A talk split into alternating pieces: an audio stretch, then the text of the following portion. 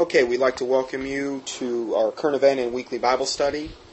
And this is going to be a new part for September 13th, 2009.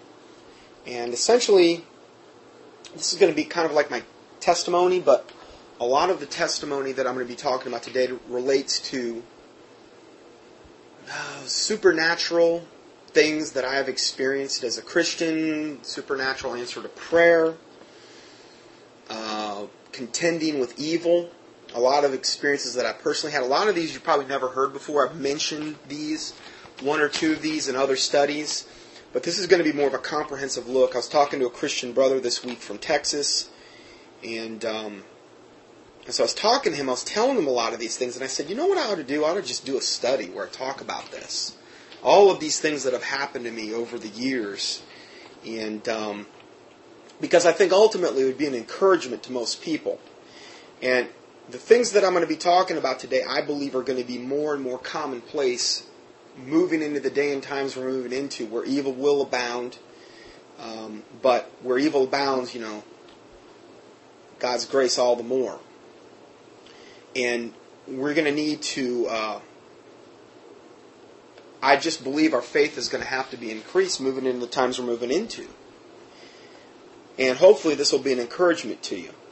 So essentially it goes back to about 1984 and 94, I'm sorry, where I just graduated chiropractic college because people say, well, how did you get saved? Just graduated chiropractic college in, uh, I believe it was September of 93. Came out, started practicing with a chiropractor who was also a Christian, very into the very radical charismatic stuff and which always kind of freaked me out even back then. And he had um, given me a book though called "En Route to Global Occupation" by Gary Kah. You can still get it. It's an awesome book. I still recommend it to this day. And in the book, uh, Gary Kah was a insider for the United Nations, worked there, and he basically lays out the whole Illuminati agenda particularly through the Freemasons, how they're working with the United Nations and a lot of the global, how the global government is being implemented and run. The first half of the book is basically his story, and then most of the last half is just the documentation on this. And so it's a very well done book. I mean, if you're a skeptic, it's a great book. He had a whole um, bookshelf of these he would give out to patients. And um, gave them to me. I took it, and in in there, you know, probably about halfway through or whatever, you know, it gave you, it basically led you through where where told you about salvation and Jesus Christ and how this was all predicted in the Bible and these types of things. And when I got to that point in the book, it was like, oh man, I mean, I was, I was sold on the gospel, on the whole nine yards, and that was how I got saved, reading that book. And um, then, as a baby Christian, uh, I really wasn't in any kind of church because I still didn't want to go to his church. It, it just it freaked me out too much, the whole charismatic stuff. And so I was still pretty much in a carnal type of state. I had changed, but I was still had a lot of the world in me. Okay, and I didn't really have any kind of real guidance whatsoever. And uh, to make a long story short, I married um, ill-advised type of marriage, and for about four years, I was under the chastening of the Lord. And the Bible says, "Whom the Lord loveth, He also chasteneth. and if you be without chastisement, then you're bastards, like an illegitimate son." So I was in the state where I was, I was in, um, I was chastened, uh, and it was brutal, really brutal. And I didn't understand what the chastening of the Lord was. I really wasn't in the Word that much, but I did have a desire to serve the Lord. I really did. But all I knew was the charismatic angle. I didn't know about the King James Bible. Uh, I wasn't in any kind of sound doctrine, and all I ever had before that was a very, very secular background, where my mom was, you know, into the yoga and the New Age. My dad was into the, you know, big time rock and roll and, and having all the toys and buying all the stuff and the big house and. Uh, you know, keeping up with the Joneses and all that stuff, all that the world had to offer. That was all I had ever known. And, you know, partying and doing all the other stuff that I was pretty good at. So, about four years, I was I was in this marriage, and you know, I would say it was pretty much just pure chastening of the Lord. My ex-wife, uh, at the end of the four years, and just so you know, she'd been married two times prior to me, and was actually the one that filed for divorce. She left me at the same time and was sleeping with another man before the divorce was final. But for me, once I was freed from this situation, I went back to the only thing I had known, which was the charismatic and the Pentecostal movement. And uh, I was really in the Word a lot, but the Word that I was in was like the Living Translation, the NIV, and you know I got got into that. Got into this big church near where I live. It was the largest church in um, the largest Pentecostal church in uh, Cape Coral, the city where I live, Kingsway Christian Center, and um, immediately, you know, because I was a doctor and, and I was I exhibited a lot of zeal, they wanted to, um, I mean, almost instantly elevate me to positions where I was like in teaching. I mean, I had my own uh, Wednesday Bible study, I believe I had, or something like that. Maybe it was Tuesday, and I loved it, but I really wasn't qualified. You know, I hadn't even I was a baby Christian, essentially. Well, at the same time, in the church, they were having a big problem between the services, somebody was breaking in and putting bones and ashes on the pews. Okay? And, I mean, it was several times they were doing this. So I, uh, I mean, obviously I knew that was evil. And somebody that had a witchcraft background was doing it. So I ended up bringing a lot of people in uh, in the church together in a, in a prayer meeting type setting, and we were praying against this and these types of things, and we must have been making some impact because they really started to target me. Now, again, what I'm going to be talking about today are a lot of the supernatural experiences that I've had in um, since I've been saved. Okay, and this was probably one of the first ones. So, what ended up happening is uh, in this next thing. They were targeting me, and one day I was at home. I was at my parents' house. I was sleeping, taking a nap or something. It was in it was in the middle of the day, and um, again, I think I've told this story other times, but I'm going to try to give a compilation of all of these stories, kind of in one document. I know there's going to be stuff I leave out, but to the best of my recollection, this is what happened. I was sleeping, laying on my right side, facing toward the window on the if you're facing the bed, the left side of the bed. And I was having a dream. And in this dream, I dreamt that I was on this island. And the island was in the middle of Lake Okeechobee. And on this island, there was this group of people that were there that seemed to be my friends. It was like some type of communal like environment. Now, Lake Okeechobee is, is uh, the second largest freshwater lake in America. It's in the more near the southern part of Florida. And at the time, I didn't even know there was islands in it. There's about five. But anyway, that was the dream I had. There was this island. I was on the island. People were um, on this island with me. I thought they were my friends. And but at, what I noticed is as the sun was going down, their countenance started changing. Now, normally I don't remember dreams this vividly either. And this experience that I'm about to relate to you has never happened to me before or since. So this isn't something like that happened to me all the time. I've never had it happen to me before or since. In my dream, I knew that the people on the island were becoming evil as the sun started to go down. And I knew in my dream that I had to get off this island. If I didn't get off the island, that things were going to get nasty.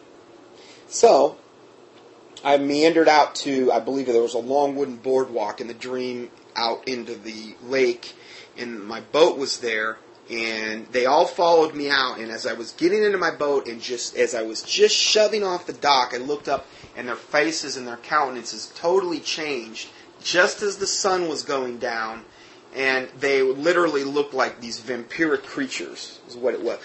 I ascertained that they were. It was an island like a vampiric coven or something, witch coven. And I realized in my dream that I had just got off the island uh, with my life. I would have been dead had I stayed any longer. At the same time, I woke up. Woke up. I'm on my on my right shoulder, facing um, the right side of the bed, toward the window, and I had my eyes closed, but I could see. It was the weirdest thing ever.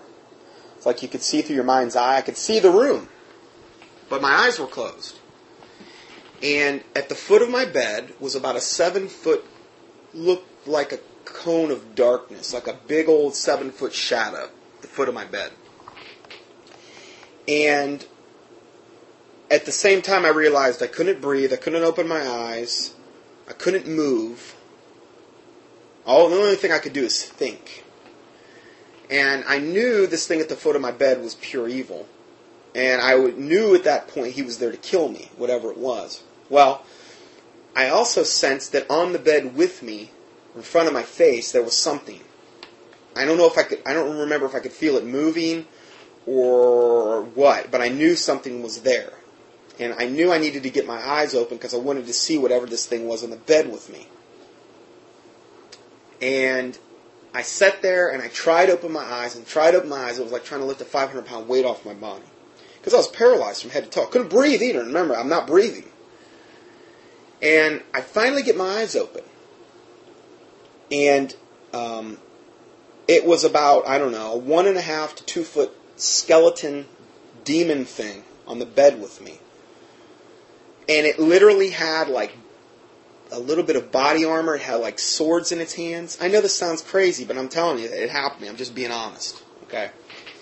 And again, it's not like I have this happen all the time. There's a lot of charismatics out there because trust me, I've hung out with a lot of charismatics, and it's like this is like a daily occurrence for them, if not a moment by moment occurrence.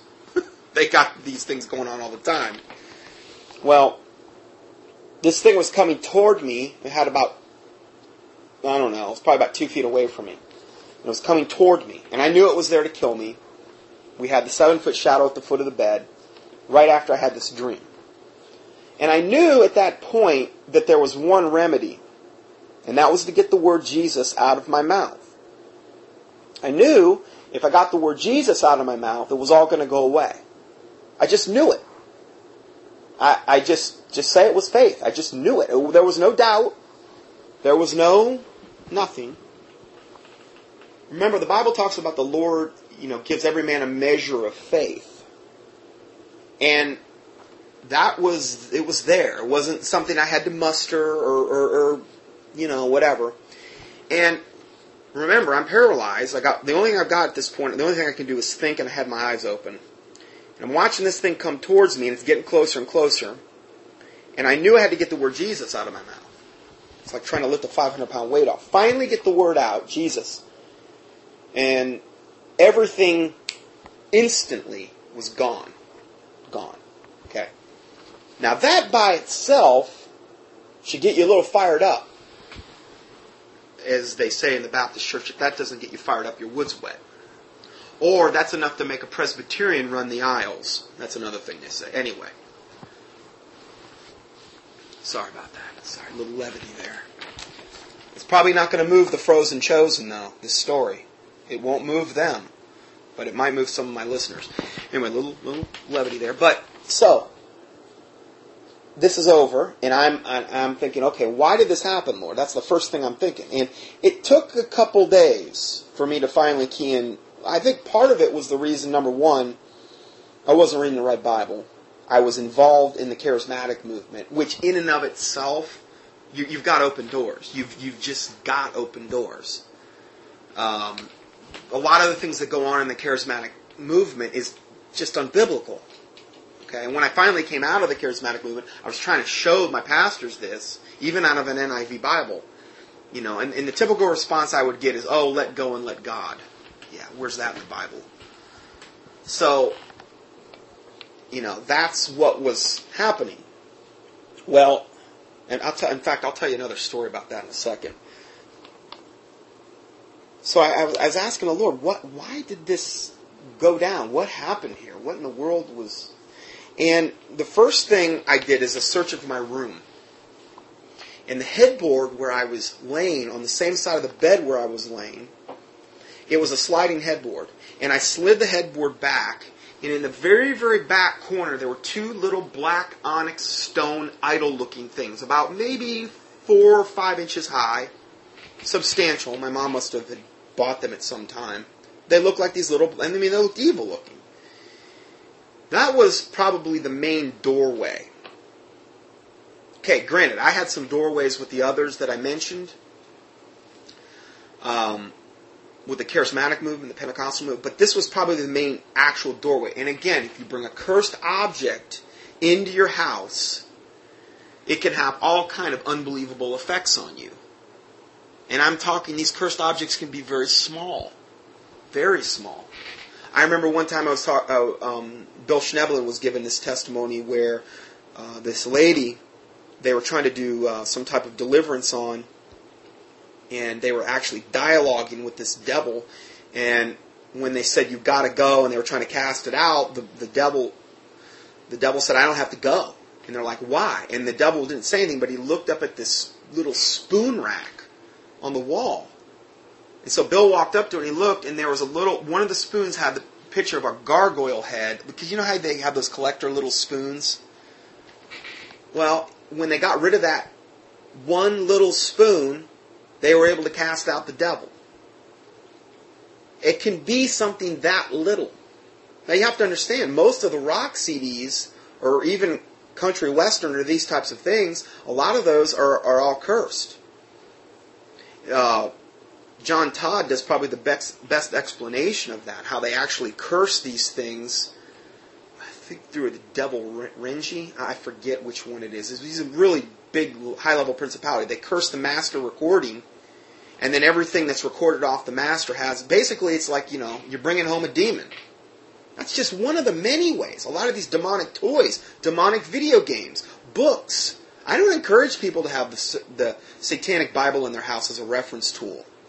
Or, or masonic um, books like morals and dogma. A lot of pastors have these. One pastor i knew that had these you know he, he went down he and he thought it was so funny. He'd brag about it. All this a library that he had.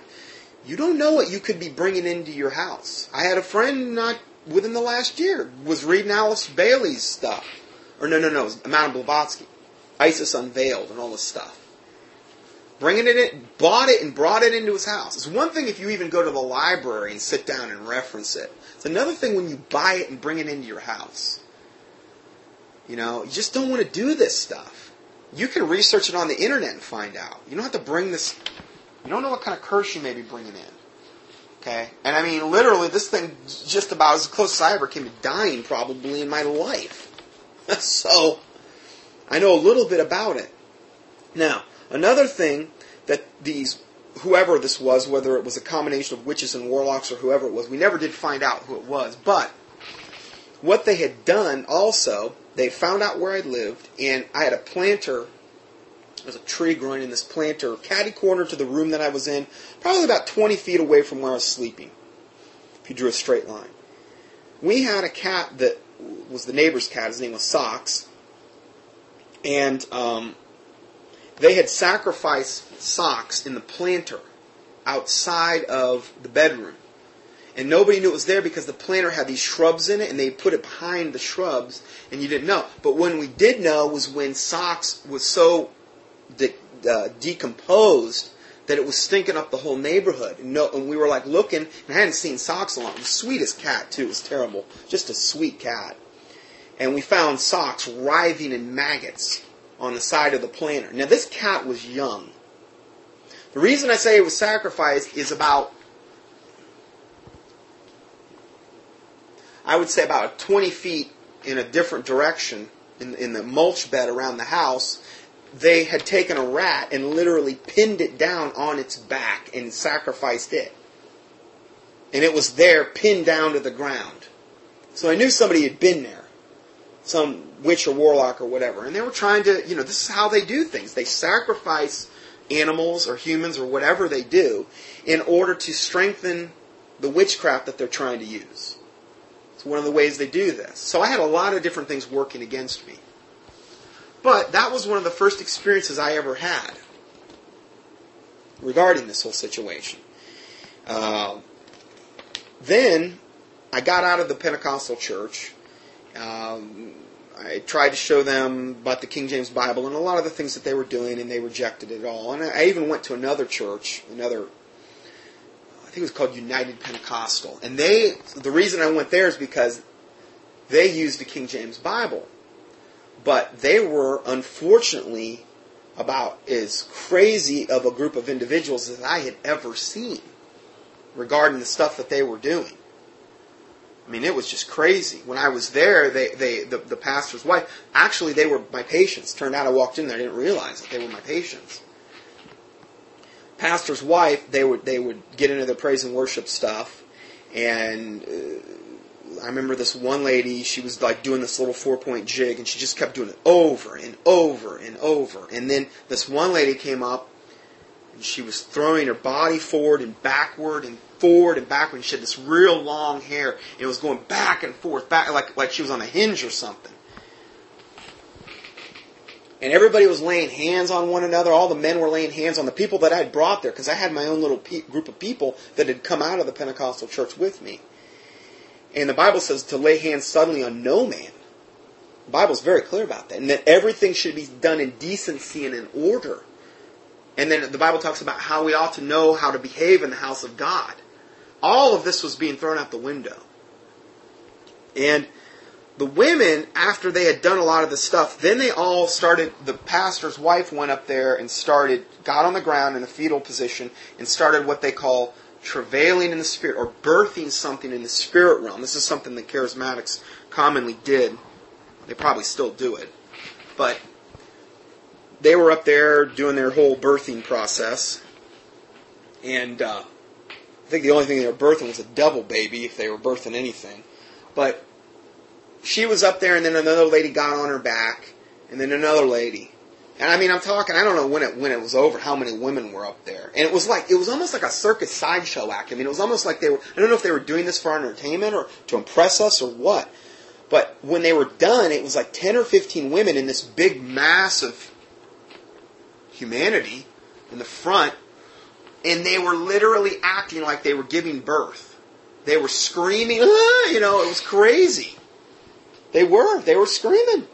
Like they were giving childbirth. It was like that. I've seen two childbirths, so I know what it's like. They were birthing something in the spirit world. I emailed her when it was all said and done, all the Bible verses. Actually, emailed it to him because he's the pastor, and I got a response from his wife, the one that was was uh, doing all this, and her response to me was, "Let go and let God." so you know, hey, anything goes in the church nowadays. I've seen a lot. So anyway, so we go from that experience to um, now. Do you see how that would have been a tremendous faith builder, though? I'm so glad that happened to me. Oh, and let me say one other thing. Regarding this shadow, I researched it and I found out what it was. When we look at the angel of death in modern day times, the angel of death will typically appear, and the angel of death is a real thing, okay? The angel of death will typically appear in one of three ways. One as either a shadow, which is what I saw. Two, as the Grim Reaper, which is where we see the skeleton figure in a uh, with the hood over him, with the sickle. Or three, as a skeleton itself. Well, if you think about it, the thing that was at the foot of my bed was a shadow, and the thing that was on the bed with me was a skeleton. Now, the number 13 tarot card is the death card, and on that card, you'll typically see a skeleton riding a horse. Okay, the death card skeleton. A lot, anyway, the modern day usage of the angel of death, modern day vernacular, they call him Azrael. Now, I understand in the Hebrew, there's another one way they refer to him as Sam, Samael, I believe. More modern times, Azrael is the way that the angel of death is typically addressed. Now, granted, I understand it may be viewed as one thing in Hinduism and one is Buddhism, and I, understand that's that's valid as well. Uh, I believe it's probably the same different devil, just in a different package, or fallen angel. There are whole cults that are devoted to worshiping Azrael. Death cults. There are. There's a website on the internet, and I don't advise you go up there, but it's called Westside Necromancy. And it's a whole cult devoted to the worship of Azrael. They even had a museum in New Orleans dedicated to Azrael um, for years until Katrina blew it away. So it's real. And I went up on this thing, and it's the most morbid stuff you've ever read in your life. You cannot believe how depraved these people are. You can't. But they tell you, and they'll tell you the exact ways that Azrael manifests. And it was typically the way that the exact same thing that happened to me. So anyway, um, that uh, that was my experience there. Tremendous faith builder because here I have the angel of death at the foot of my bed, and one word vanquishes him. Jesus. Totally. Uh, that was a very um, interesting thing. Um, another story that um, relates, these are just supernatural things I've experienced. A particular lady that I had known, I'm not going to give any names, um, but this woman was involved with all manner of evil. And I didn't know this, but I suspected it. And I had a lot of people come to me later and confirm things to me. I didn't ask for this information. I wasn't seeking it. These were just people that volunteered the information to me. And I believe the Lord put in my path just to confirm to me the type of evil this woman was operating under. I had already known, and she had already admitted to me that she'd been in ceremonies where they sacrificed a ram, witchcraft. She'd put love curses on men, and I had seen the effects of that. This woman would literally destroy your life if, if you had any type of relationship with her. And, but I never knew the full extent. Her sister had told me at one time when she was young, she had come in a room and seen her arguing with her mom in the middle of the night, and when her when this particular woman looked up at her sister, her eyes were glowing red.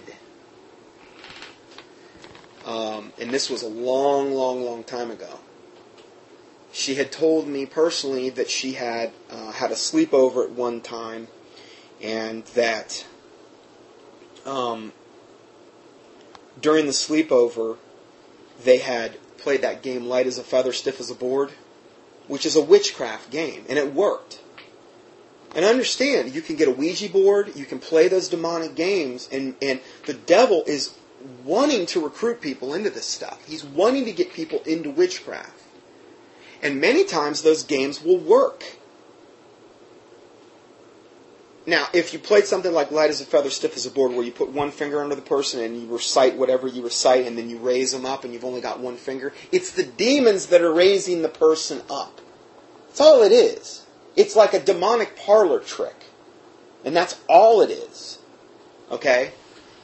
So, understand that that is, is how that works. Okay? Um, and she had said that the night that they had played Light as a Feather, Stiff as a Board, that outside her window, and this is the same woman, she had told me that um, she heard something, went out to the living room, and there was a uh, what she appeared to be like a, a wolf with red eyes in the front yard, staring back at her. Whether any of it's true, I have no clue. All I'm telling you is this is the same woman that became deeply, deeply involved in witchcraft okay, later in life. Um,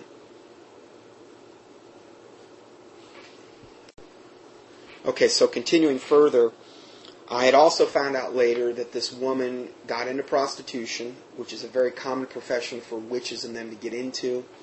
She worked at a prostitution center, essentially, one of these therapy centers you'll see.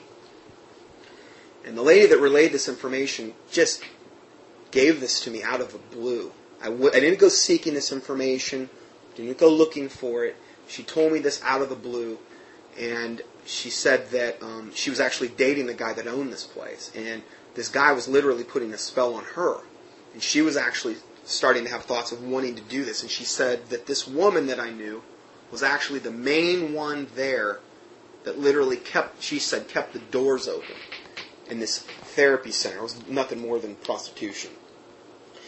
And when this woman tried to get away from the guy that owned this center, it's called South Point. Was the name of this place. I looked it up. I mean, it was a real place. I actually went there and prayed. But he said that when um, she when she tried to get away from him, he told her that I'm a warlock and all the women that work here are witches, and you'll never get away from me because you can't, essentially. And this is a woman that was unsaved and very, very afraid that told me the story. And that's why I'm not mentioning any type of names. I, what the point is I'm trying to make is that I had a lot of validation that this woman was deeply involved in witchcraft from a very early age, probably generational, and that I had a lot of other proof to prove that point. Then her cousin, who became a patient of mine, and I did not know she was her cousin. One day she overheard me talking in the hall. I was doing electrotherapy on her, on her back, and adjusting her, and she says, you, you know, were you the one that so and so? And she found out that I knew her.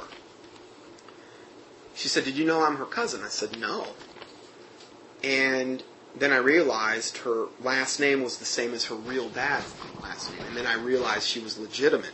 Well, she proceeded to tell me a story. She said, You know what she did to my grandpa and this type of stuff? And evidently she had punched her grandpa in the face when she was about 16 or 17. He had bought her a car. She wrecked a truck. She wrecked it. He ended up wanting her to help pay it off, and she punched him in the face. Punched her grandpa in the face. And then she said she told her at that point, this cousin that was laying there I was doing therapy on, she said she told her that if she ever saw her in public, she'd kill her. Now, this woman was a rough looking redneck girl. She didn't look like she backed down from anybody. And then I asked her, I said, Well, have you seen her since then? She's like, Yeah, I saw her about a year ago. And I said, Well, how'd that go? She's like, Well, I was at this doctor's office. Now, this is a girl that I is my patient. This is the one and only time I've ever talked about this with her. She volunteered this. I didn't go looking for this information. Here's what she told me about the same girl that I just talked about. She said that um, she was at a doctor's office. Uh, this woman that I knew was there, who was her cousin, but she hadn't seen her in like 15 years. She checked out. She was like catty corner to her in this checkout office. The secretary was there when the woman walked out that I know and was her cousin walked out, the secretary turned to her and said, Hey, aren't you going to say something to your cousin? I don't know how the secretary knew it, but she did. At that point, this lady, her name was Stacy, I believe. No, it wasn't Stacy. I forget. I forget her name. But she turned and she looked at this woman that I know that I've just told you all the stories about. The woman was walking out the front. There was a plate glass window there. She knew who that was. This woman that I knew and was her cousin. She looked at her through the window and she said literally her face melted right before me. It literally melted and she smiled at me as it was melting. She, and you know what that woman told me, that big tough redneck? She said, I am terrified of her. I will never ever mess with her. She is pure, the pure embodiment of evil. And I will never ever even think about messing with her. This big old tough redneck that said looked like she'd fight anybody, that had a reason to want to beat her up, was terrified of her and admitted it to me. Now, I'm just telling you, these are some things that have happened to me. I ain't making this up. This is just, and it was, and again, it was, this was confirm, confirmation after confirmation after confirmation. There are people that are walking around among us that are pure evil. They are of Satan's seed. It's like the seed of the wicked one. I'm not saying that, you know, I'm not going to make this dogmatic statement. She couldn't get saved. I prayed for her to get saved. Okay, but I'm just saying there are people, let's face it, most of the people aren't going to get saved. The Bible says, narrow is the way which leads to life eternal, and few there be that find it. Broad is the way which leads to destruction, and many there be that go thereat. There's some people that are a lot more on the evil side than others. There was another lady, when I got into this independent, what happened is, is uh, it took me quite a while. I ended up, after the Pentecostal thing, I ended up getting into this independent fundamental Baptist church. And one of the first things I did is I went on visitation with the pastor one night. And this is the same pastor that ended up going down the tubes, and he was the one that had the you know Satanic Bible and the, all the books on the Freemasons. And I'm not saying it was the only reason he went down the tubes, but I don't think it helped any have those cursed books in your possession. But we went on a visitation. We went to this one particular couple. The lady's name was Julie. I forget the, the husband's name. I really liked the husband. He just seemed like a really nice guy. No, you don't know who it is. And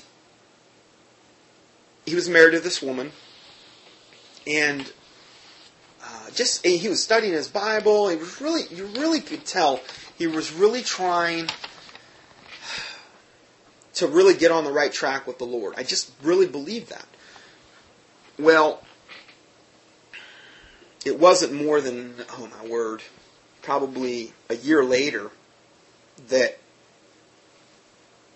six months to a year later, that that man had left, moved out, moved to Texas, became an IV drug user, was gay, and I don't, I, I don't know if he died. I think he might have died. And I always wonder because the woman that he was married to, I had a real bad feeling about. Never, ever, ever trusted her. And I never, I always had a real bad feeling about her. And I'm not bragging, but she was always making kind of a play for me. Even when, you know, but when, what happened is, is when she became, when all this happened, it was her excuse, oh, I'm the poor widow, my husband did this terrible stuff, and, and now I'm, I'm just a poor widow. And I never bought it. I just never trusted her. Ever. She tried every manipulative ploy in the world just to get me to be her doctor. And every time I would even, if, if I, I adjusted her, it, w- it would always turn out bad. Something was always, it was bad. It was like she was cursed. And I had read about that people that, and I'm not saying 100%, but I think you'll see by the end of this that this was probably the case. People that are involved in witch covens I've heard interviews of ex Satanists and things of this nature. They are typically assigned to a church. And what their design, assignment usually is is pretty much the same to create as much division, strife. If you're a woman, try to seduce people, the pastor, people in leadership. If you're a man, do whatever, you know, whatever you can do to try to, particularly if there's soul winning going on at the church. And this seemed like the MO or the modus operandi of this woman. Uh, this guy, I believe his name was Brian, he had totally been destroyed. Just totally. Totally. And I couldn't even stand being around this woman. I, am sorry. I just, I couldn't, you know, I, I think if the Holy Spirit lives inside you, you're going to have discernment to some extent. And there was something real wicked about this situation. Always trying to manipulate me through different things and, and to get me to treat her and, and get me jealous and all this stuff. And I had no interest in her at all. None. And I think that made her even madder. Well, um, I even remember that uh, in the therapy place that I had worked, she had come in and one of the ladies there had worked on her, and she said, she came to me afterwards. She said, "I don't know what's up with that woman." She said, "But after I did the therapy on her, she said for three or four days I had a believe it was a headache she could not get rid of. She felt absolutely like she had just been devastated physically. She said, What is that woman into? I said, I believe she's a witch.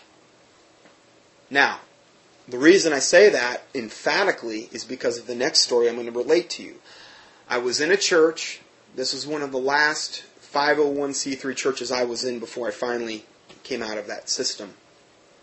I was in a church, and she found out that I was going to this church. And at the time, I was actually in the choir.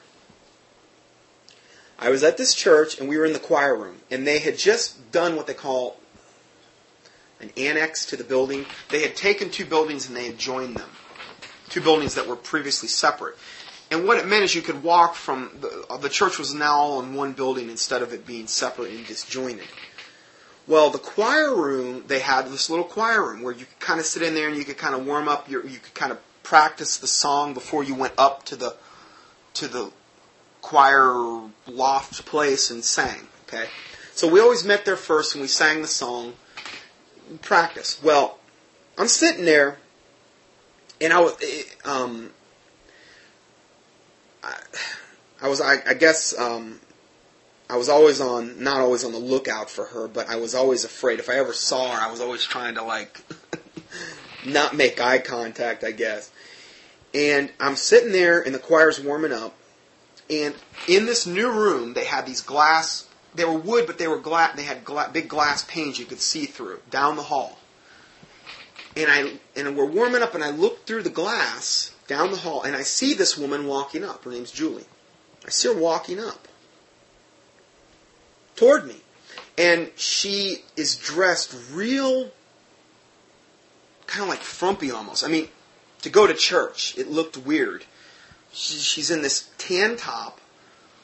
She's got her hair's down. She just looked real like disheveled almost. And I I saw her and I looked at her and I'm like, oh no. And I, I looked away. I had an excuse. We were practicing for the choir. And she comes all the way down the hall to the to the to the door and then makes a left hand turn. I figured she's going to the bathroom. At the same time, I mean, literally that happened, and we started walking up into the choir loft. Okay. Now, in order for her to get back in the building, she would have had to have walked back down that hall, around the front, and go in the front entrance. That would be the way she would have had to have done it. We're talking that would have probably taken her at least, if she was going to go to the bathroom in particular, at least two to three minutes, at least. I we, we immediately started walking up into the choir loft. I get up there and I sit down and I look out over the audience and I noticed some woman in the right hand side of the thing and she was sitting there. She had already been sitting there. And she was dressed up. And she was dressed in black and her hair was up and she had a makeup on. And I don't have the greatest far away vision. I used to, but I don't anymore. But I knew it was somebody that normally wasn't there. Okay, so we sing the choir songs and we get done and we come down and I sit on the opposite side. It's where I always sat. And at the end, that woman comes up over to me and guess who it is? It's Julie. The same woman I had just seen, dressed totally different, walking down the hall toward me with her hair down, no makeup on, in a in a disheveled look, and she is the same woman that I walked out 20 seconds after seeing that and saw her dressed in black with her hair up and makeup on. Same one. It had been her the whole time. How does that happen? I don't really know. It's some type of either spiritual manifestation, shape shifting. I'm not 100% sure. I, it's very hard to me, for me to be dogmatic. Whether it was the Lord's way of maybe possibly warning me, letting me see this, I don't really know. But I'm telling you, I saw it. And I knew who I saw in the hallway initially. And 20 seconds later, to see her dressed totally different, with her hair totally differently done, so much so that I didn't even recognize her, that was another witch. The therapy place that I had said that I worked at, there was a lady working there who was a witch, I found out. Um, she wore this silver wolf ring. Her name was Robin. And she was just pure evil. I mean, very nice to you, but again, was like a walking curse. These types of, if particularly, and I'm sure it's true for the men, but I've dealt mostly with women witches, their lives are just an absolute total wreck most of the time. It's like they go around doing evil, not understanding that that evil is going to come back on them. And then they think they got to conjure more evil or do more spells in order to do whatever they're going to do. And these people are assigned to the churches. Now, if you think they're ever going to admit this to you, you got another thing coming, unless they literally get right with the Lord, which does happen sometimes. So anyway, um, yeah, she was. She'd bring in you know manuals and stuff like that. She was openly involved with it, and I was trying to warn the owner about her, and uh, ultimately, I believe we prayed her out of there, literally. Um, but I, uh, you know, that was one of the many, many dealings I've had with uh, with witches. Uh, where I worked for a time period, I worked at a, a chiropractic clinic, and what ended up happening is, uh, I worked at a clinic where I found out, you know, I was only there for maybe about a month and a half before I found out they were actually paying for patients, staging accidents. Uh, it was terrible, and it was it was all Haitian people that they were doing this with. And I was naive, and I had a chiropractor friend call me and ask me. He said, "Man, there's some bad rumors about your clinic going up." And it wasn't my clinic; I was working there, and um, he asked me all these questions, and I answered in the affirmative. And he says, "Well, man," he says, "it sounds like they're staging accidents and paying for patients." And I quit the same day. Well, I was a little bit mad over the fact that these guys were trying to implicate me and get me involved in something that was illegal. I mean, I went to the FBI, I went to local police, and they found out about it. This company, and it was particularly, uh, it was a Haitian pastor and a lawyer. That I, I think the lawyer was the one that actually owned the actual company, and they found out about this. So they wanted to get back at me because I was causing them some trouble with the authorities. And so I went to work for another clinic, and they were um, right across, the, literally right across the um, the building complex. And the guy that hired me was trying to get back at this particular lawyer. He was the one. He was one of the ones that warned me. I had a lot of things happen in a very short period of time where the Lord was showing me this is evil, and this was one of the guys that warned me. He ended up hiring me, and um, what ended up happening is I uh, I worked for, I worked for this guy, and the lawyer got wind of it, and then it was really this vendetta thing. He was trying to get back at me, and the guy I was crazy. Well, he started his own clinic, and we were doing it honestly. We weren't buying patients, and we weren't staging accidents or doing any of this, this other garbage that, that this other guy was into. But at the same time, I had went to the FBI, and I'd done some other things to try to, you know, for some justice to be done regarding this. And what ended up happening is one of our uh, secretaries got back one day, and she got back to my office, and she put this card on my desk and they said they hired him. And I looked at the card, and I don't have a card, I burned it uh, later, but I used to have it. And it said something, his name, and it said High Priest of Voodoo. Voodoo. And it said Temple of Jenzanga. And then it had a red pentagram on the card, and it had like this little mortal and pestle. I, I can remember it, you know, where you know, like they make a potion. And she said they hired him to take you out. They hired him to take you out, specifically to take me out because I was causing them all kind of trouble. And her name was Claire, and I said, "Well, Claire, I said we're going to see who wins this battle. My God is bigger than any voodoo, and I'm not intimidated one bit." Well, at that point, you know, they started trying all these voodoo tricks on us. They were they came to our front sign one night and they put this orange stuff on the sign and they we had a driver that would go pick up patients and they they went to his house and they put some this white voodoo powder on his doorway and he, he came in one day he was limping real bad. Now these were supposedly born again Christians, but I, I don't believe any of them were, and they had absolutely no faith at all. In Haiti, just so you know, I've done the research. According to the research I've seen, 99% of the people in Haiti are practice voodoo, 90 to 98%, in one way, shape, or form. And 90% of them are also Roman Catholics. Why? Because the two systems are so compatible. You got the idolatry, you got, you know, the whole. It's witchcraft. Okay, so anyway, just thought I'd throw that in. If you doubt that Catholicism isn't essentially, you know, um,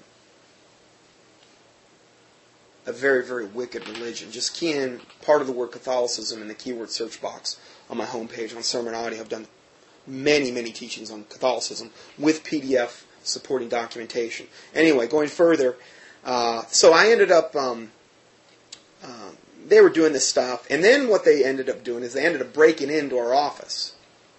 They broke in the side window, came around, unlocked the door, and what they had done is they'd taken that same white witchcraft powder, voodoo stuff, and they put it. I can remember it was like dabbed on the on the carpet all the way.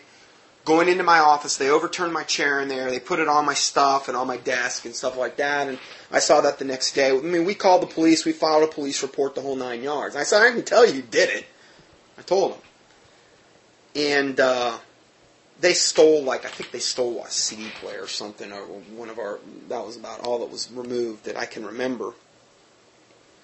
And again, I'm not, you know, this doesn't faze me. I'm not, I'm not intimidated by this. I wasn't back then. I'm not now. I'm not saying I'm big and bad. I just I just believe that the Lord Jesus Christ is bigger than all this. Well, so that happened. Well, then you know we're still going and nothing's happening to us because uh, the voodoo witch doctor decides to up the ante. And here's how I found out about that. I was in there one day. It was like August, like around around now, same time of year. Very very hot in Southwest Florida. I always dressed in a shirt, a white shirt and a tie, a long sleeve shirt and a tie and dress pants. It just always felt like I should dress nice if I'm going to be a doctor. So I'm in there, and one day I, am just telling you this is what happened. I just got this heavy duty conviction. The Lord was convicting me. I needed to, He was going to show me something. I needed to walk outside. So I walk out the side door. This is the same door they broke in that time. And it was back, it was real easy for them to do stuff because this was really off the road and it was isolated back there and you could go back there and, and literally probably have a bonfire nobody could see it from the road. It was a very concealed place. And the place that was right next to us had been abandoned. Uh, no, it was an old doctor's office that nobody had been in for years. So, and there was no night guard there either. Anyway, I walk around and there's there's mulch, and mulch is like that ground up wood stuff that they put down as a covering. So I walk out the door, and I'm feeling drawn to the back of the property.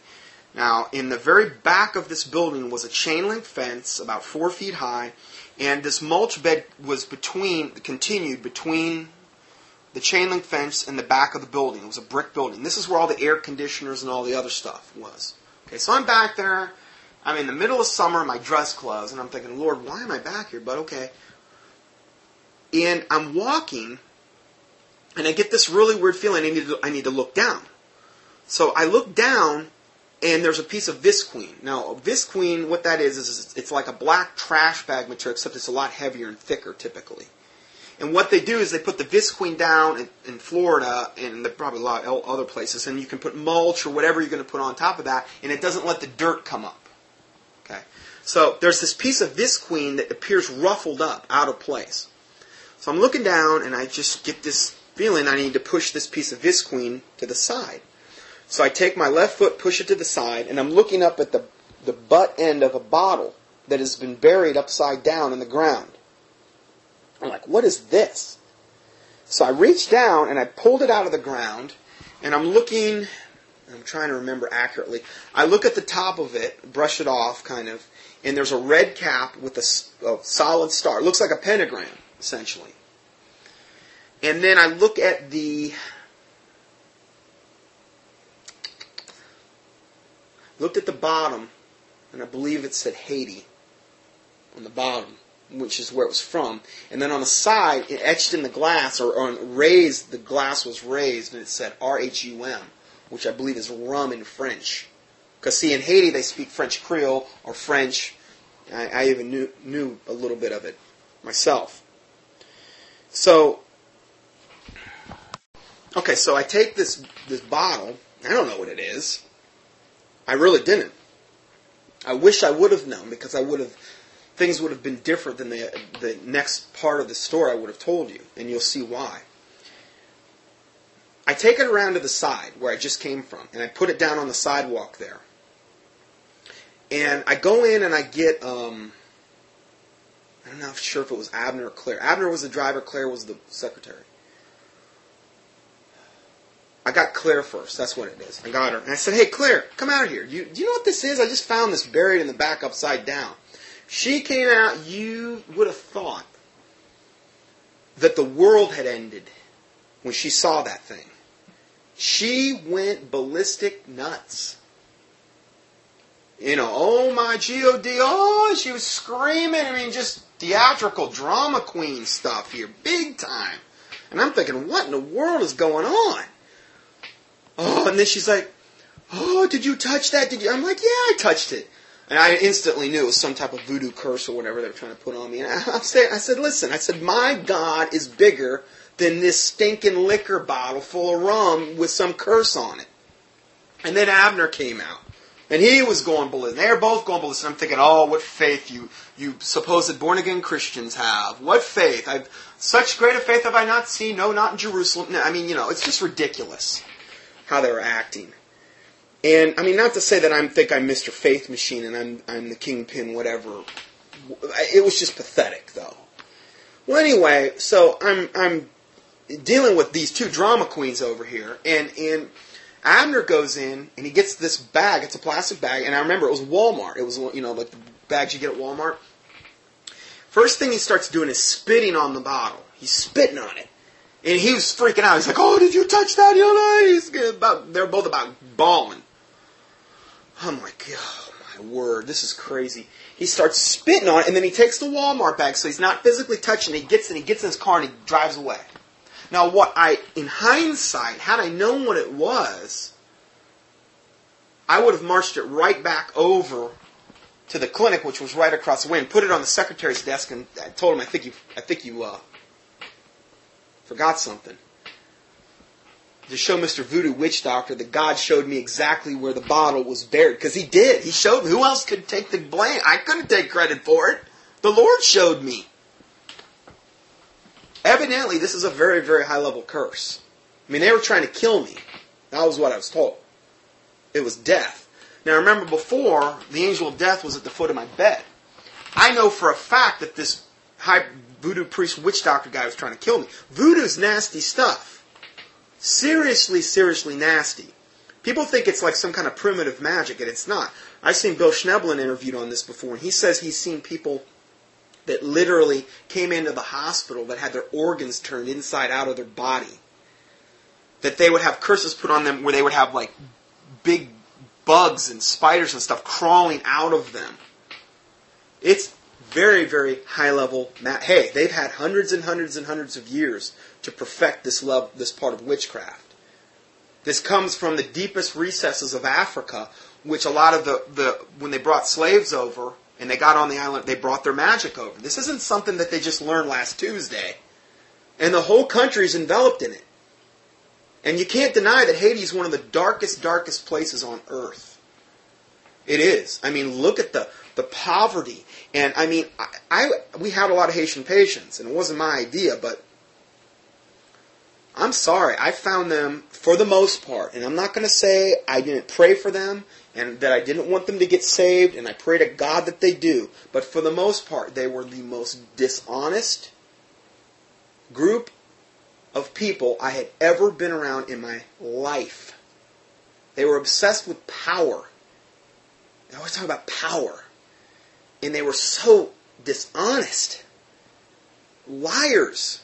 Now, there is a biblical precedence for this. I don't know if you might not be aware of this, but the Bible says when Paul talks about the Cretians, when he says that they're always liars, slow bellies, meaning they're lazy. And then it, he goes on to say, therefore rebuke such an one sharply that they may be found sound in the faith. Now, I'm telling you, those people need to be rebuked, but they probably won't hear it.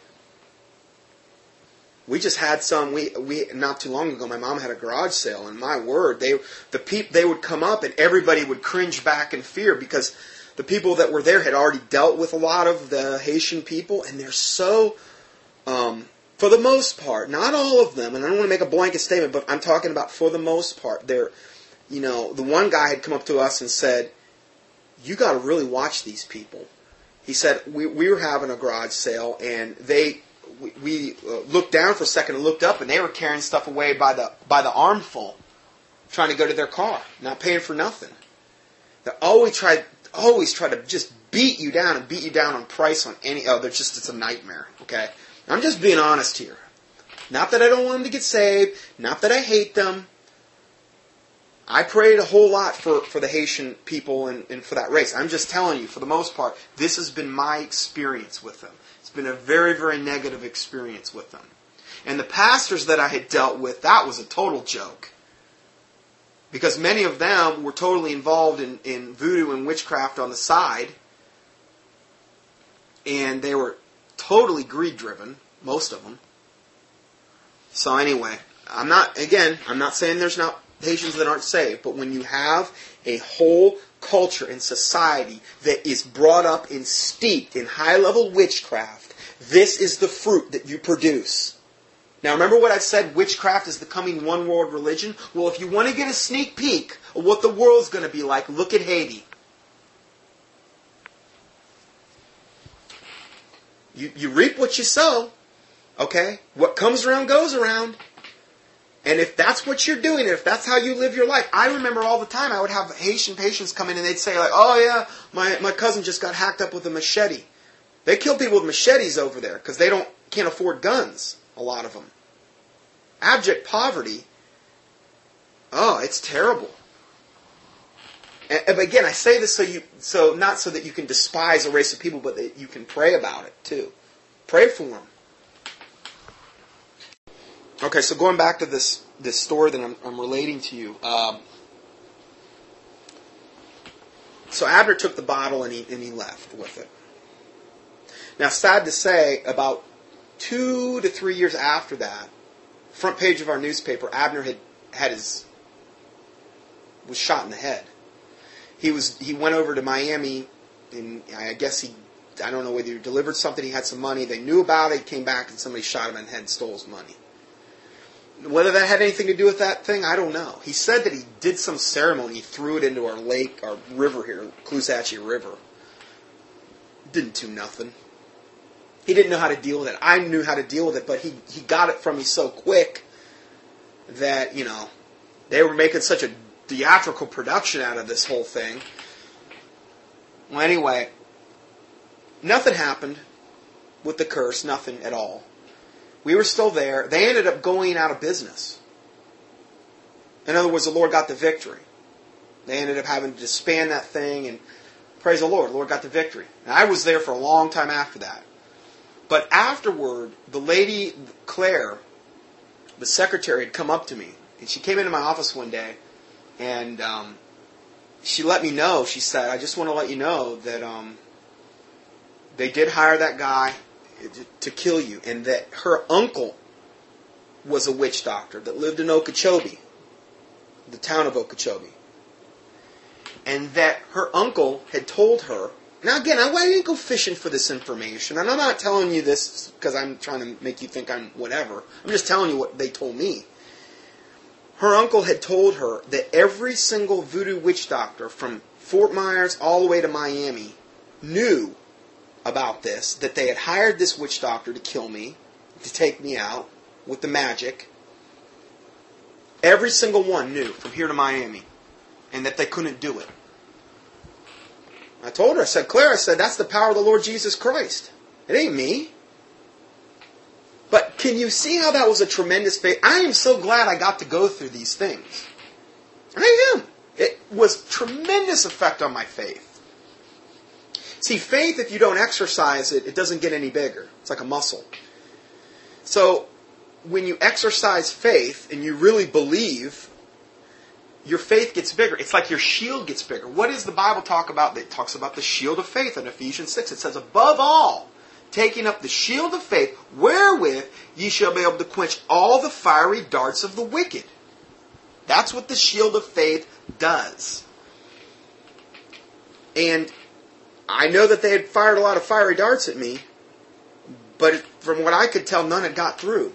Not to say I was walking in sinless perfection, but I had enough faith to believe that God was going to protect me. This is the kind of faith, except I think it's going to, we're going to need a very high level of faith to get through what is coming on this world. I talk about a lot of evil stuff week to week, but I also want to give you the remedy. And the remedy is the Lord Jesus Christ in His Word. The Bible says, It's not my word like as a fire, saith the Lord, and like a hammer that breaketh the rock in pieces. And it is. And it is an offensive weapon. And it is, it's the exact way that Jesus Christ dealt with the devil in the wilderness. He quoted Scripture. So it's something that we need to to understand that, that we have and we need to memorize it and have the faith to believe it. Faith is the substance of things hoped for and the evidence of things not seen, and without faith it is impossible to please God. Faith cometh by hearing, and hearing by the Word of God. So that's how we build faith, is through reading the Word of God, and particularly, I think, memorizing it. To draw upon the Scriptures when you get into situations like this. Okay, so anyway, that was an, another experience I've had. Now I know I, I I'm going to be telling you a lot of things today, but I'm leaving a lot out. I, have probably forgot more than I remember regarding this. Um, I think a big reason I've been through a lot of this stuff is to ultimately be an encouragement to other people, ultimately to prepare us for the times that are coming as well and hopefully I can be um, an encouragement to people, and, and it'll build their faith as well. And the next thing I would talk about is the second period of chastening in my life, also due to a poor choice uh, regarding a female. And at the end of this time period, now, this was the worst thing I'd ever been through in my life. I thought the first four years, this was because Bible says too much is given, much is required. Well, if you go and make the same mistake again, the punishment's going to be worse. I'm just telling you the way, the way the Lord works, typically. You go and same, make the same mistake again that He already chastised you four years for, well, then He's going to have to get more stern with you as the one pastor I used to go to said, well, he'll start out with the with the fine grit sandpaper, and he'll work you out to, work you up to double lot grit, which is a lot heavy duty or coarser grind. In other words, a lot more painful. Well, the second period, I, I, take the blame for all of this. I, I, it's only my own fault. Um, after this time period, I fasted for about 35 days out of a 60 day period. Now, not, I was working full time, seeing patients in a new job that was just like working for Big Brother. It was it was the most horrific time of my life. I didn't know what was I I I, I really was in a very uh, really bad mental state at that point in my life because of this poor choice I had made just because you make a choice and all of a sudden if, if you're shown the light doesn't mean you're going to accept that. And I refused to accept what was the Lord was trying to show me. And I fasted for about 35 days in the initial two month period. I lost 35 pounds in about two months. Um, I looked like death on a soda cracker, basically, or death warmed over, whatever you may choose.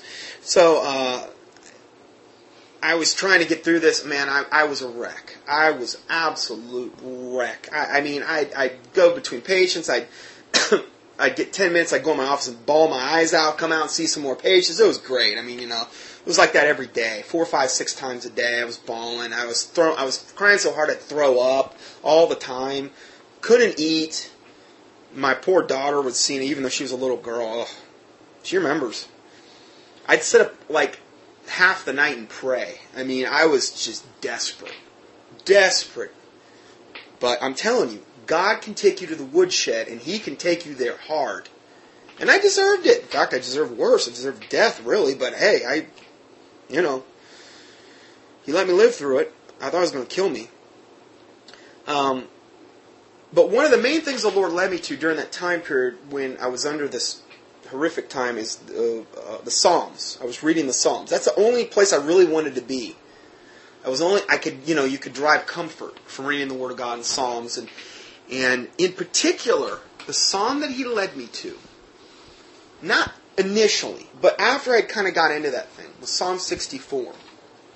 Now I've done a whole teaching on Psalm 64, and I, I quoted the very first part of it today. Hear my voice, O God, in my prayer. Preserve my life from the fear of the enemy.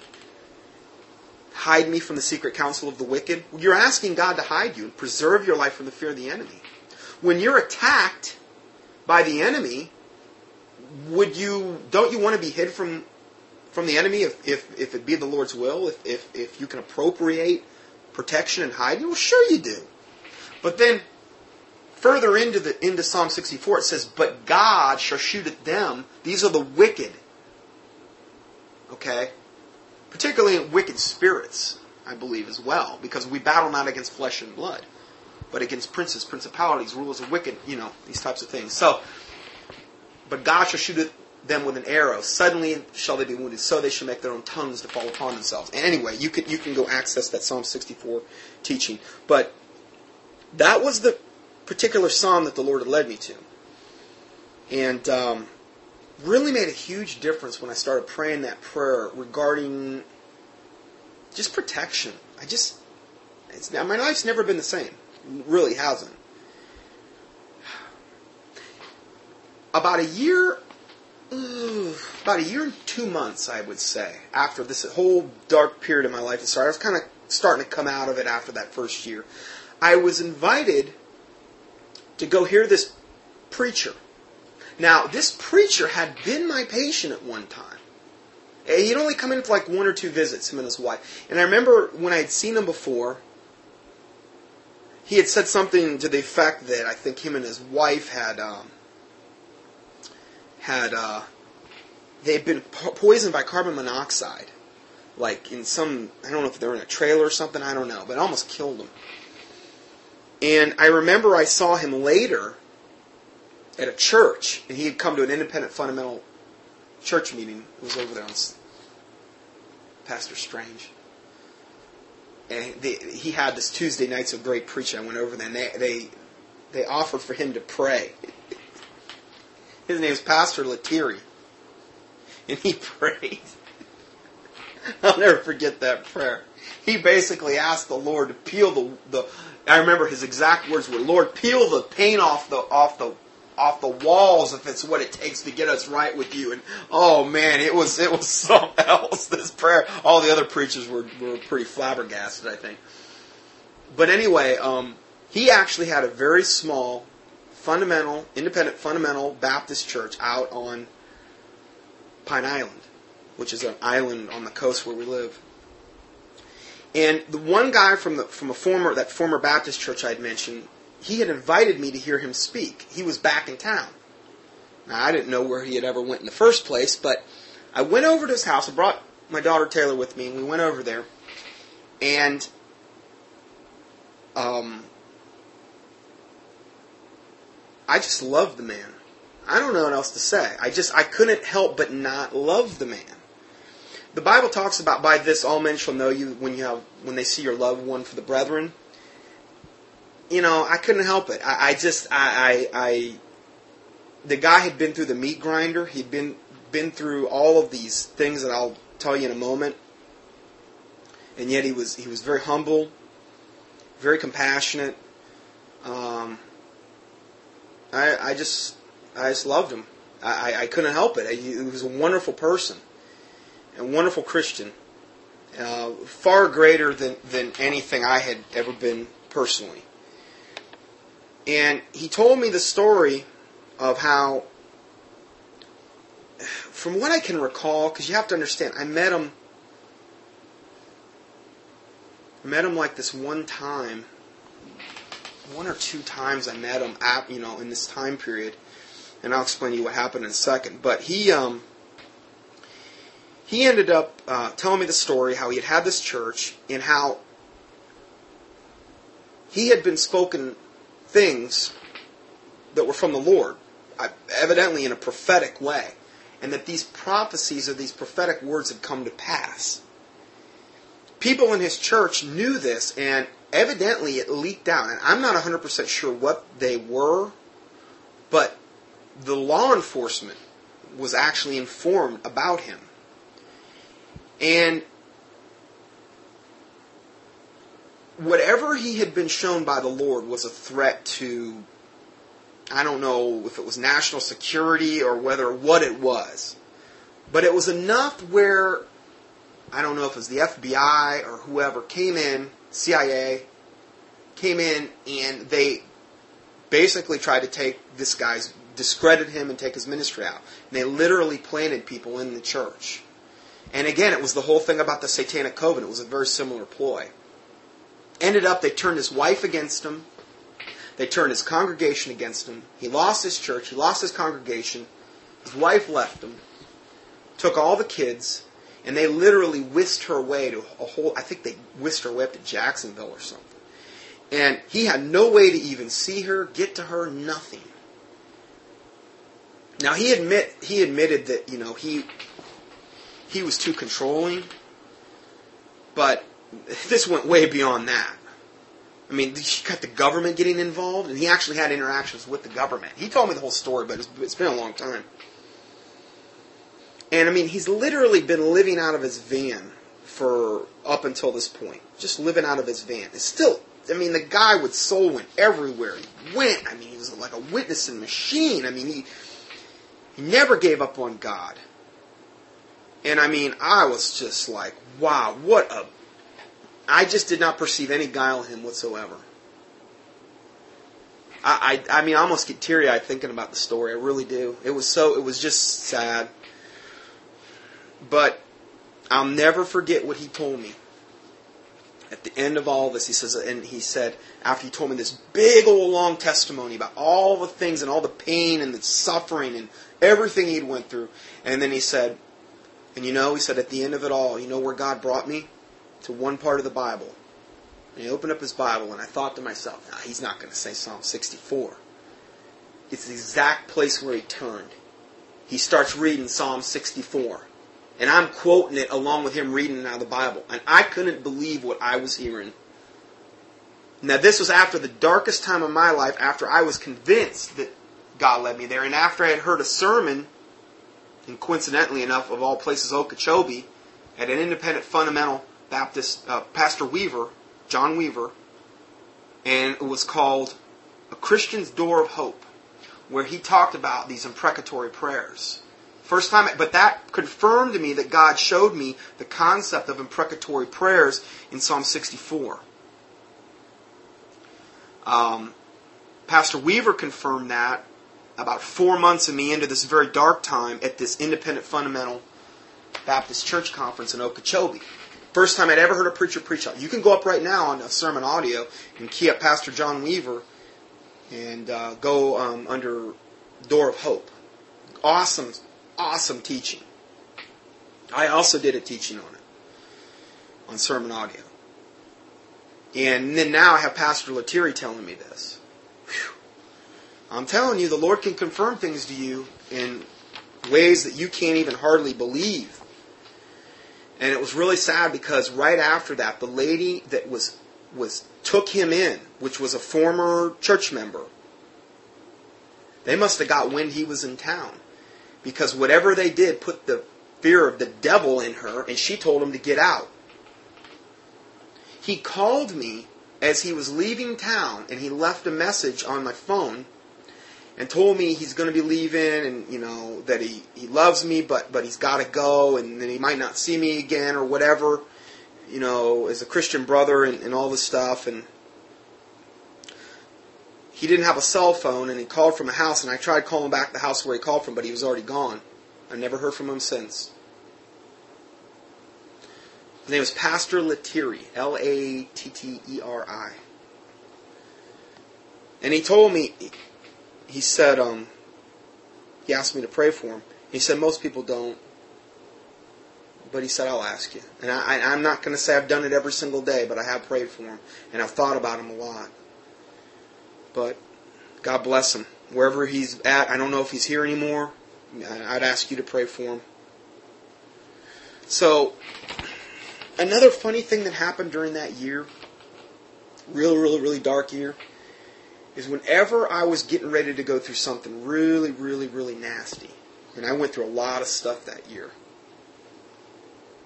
I would have, and I mean sometimes literally minutes before, I would have hawks, the bird hawks, show up.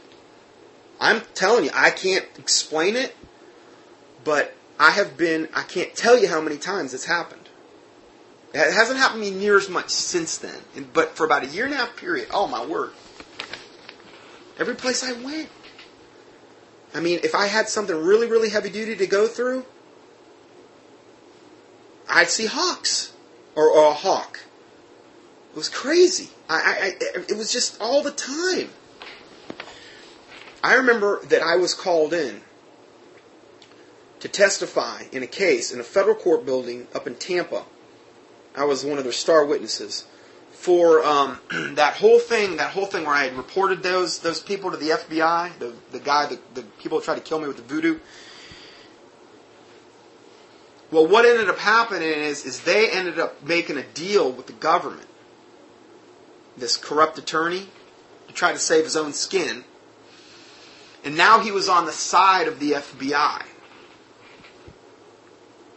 FBI called me in to testify in this federal court hearing up in Tampa. I mean, I waited like six hours to testify. I got up there, I was supposed to testify. They make me wait like six hours out in the hall. And I'm out in this hall, and it's this totally glass building that I'm in, and I'm looking out, and when I first got there, I looked out, there's all these buzzards. I am not, I am telling you the truth. There was all these buzzards circling around this federal court building. I mean, I'm talking, I'm 20 stories up. I'm like, man, there's these buzzards. And there was this building right next to it that was like a real old Gothic building and literally had gargoyles on it. Gargoyles are the embodiment of evil. And you know what was crazy?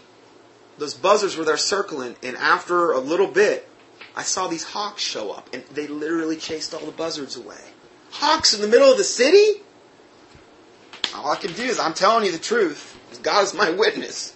I couldn't believe it. I went in there, and it was funny because the FBI agent got me outside, and they were they were trying to like badger me before I even went in the thing, and they were like, they were like, why didn't you come forward uh, with this information you're going to testify about? And I said, what are you talking about? I said, I came to you first. I came to the FBI first. I tried to get you to convict them. And then they shut up. I ended up, I was actually the opposite side for this particular case. It was, it was a mess, but that, that experience was done with and, and anyway, that whole thing with the Hawks. And then, um,